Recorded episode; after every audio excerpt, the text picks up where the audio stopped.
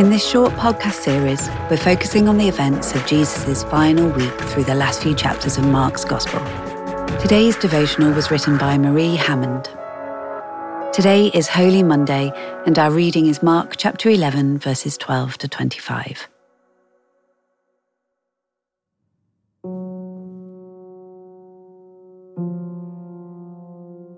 The next day, as they were leaving Bethany, Jesus was hungry. Seeing in the distance a fig tree in leaf, he went to find out if it had any fruit. When he reached it, he found nothing but leaves, because it was not the season for figs. Then he said to the tree, "May no one ever eat fruit from you again." And his disciples heard him say it. On reaching Jerusalem, Jesus entered the temple courts and began driving out those who were buying and selling there.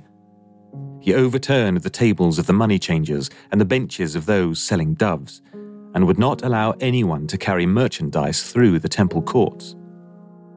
And as he taught them, he said, "Is it not written, 'My house will be called a house of prayer for all nations, but you have made it a den of robbers?'" The chief priests and the teachers of the law heard this and began looking for a way to kill him, for they feared him because the whole crowd was amazed at his teaching. When evening came, Jesus and his disciples went out of the city. In the morning, as they went along, they saw the fig tree withered from the roots. Peter remembered and said to Jesus, "Rabbi, look, the fig tree you cursed has withered."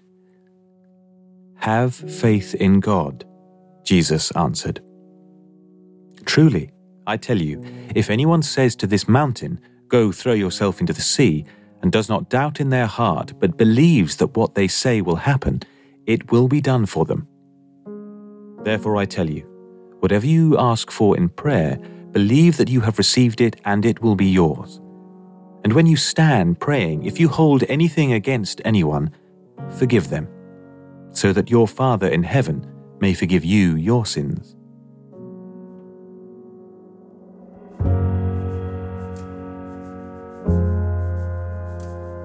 Following the events of Palm Sunday, it's Monday morning and Jesus is heading towards Jerusalem and is hungry.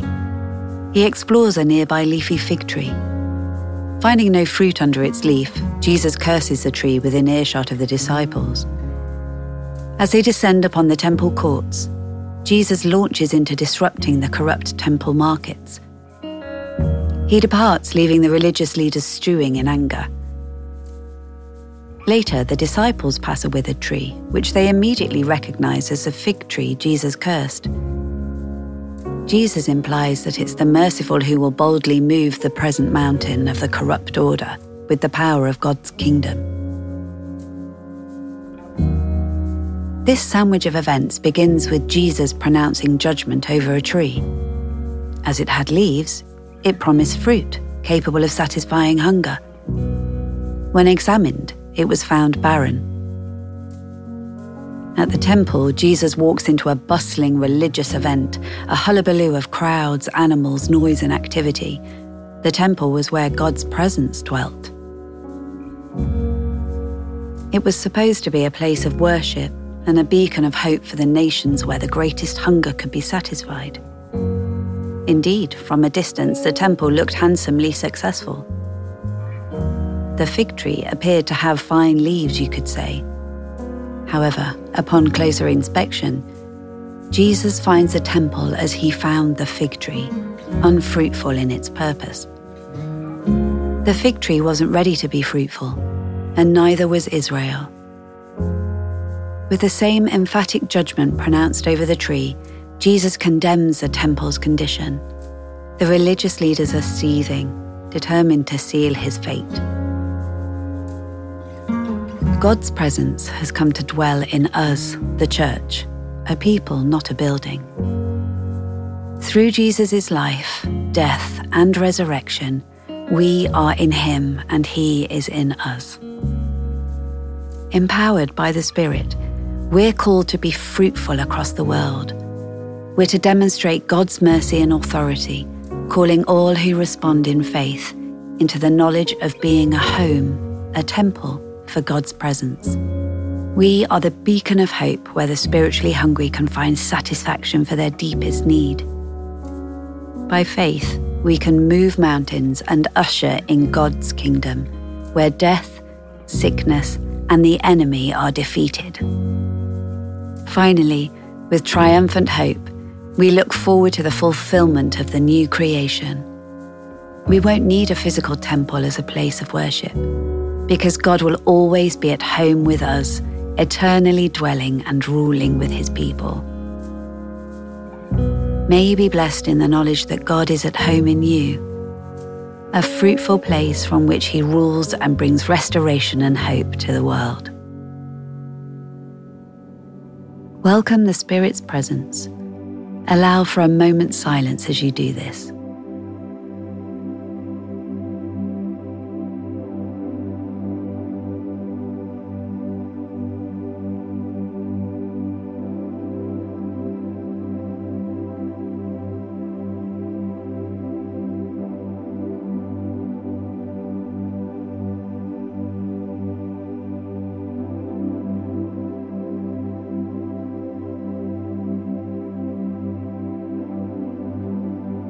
How might you embrace the idea of being at home with God?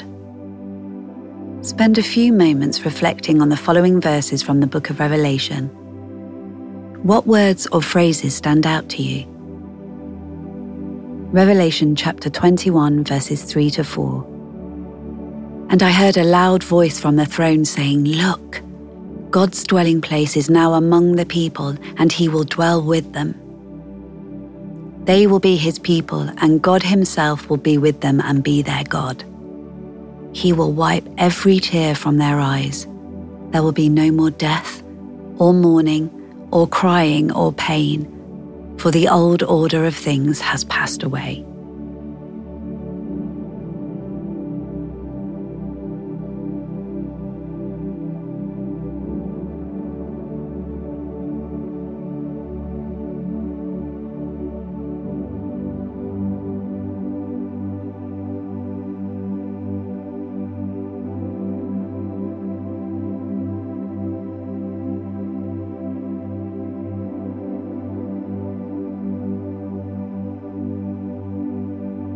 Ask the Lord to reveal his deep desire to be at home with you, both now and always.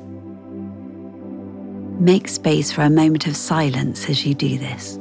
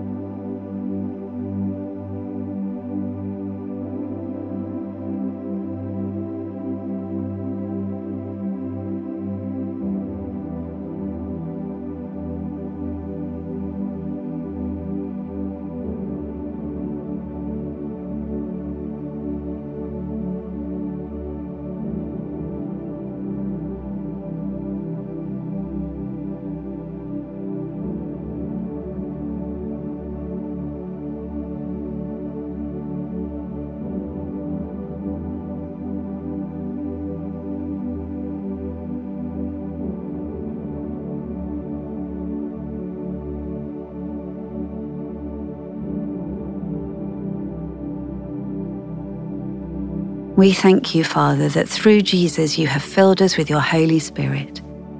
May we be a beacon of hope to those who are hungry for you. May your kingdom come as you rest and rule in and through us. Amen.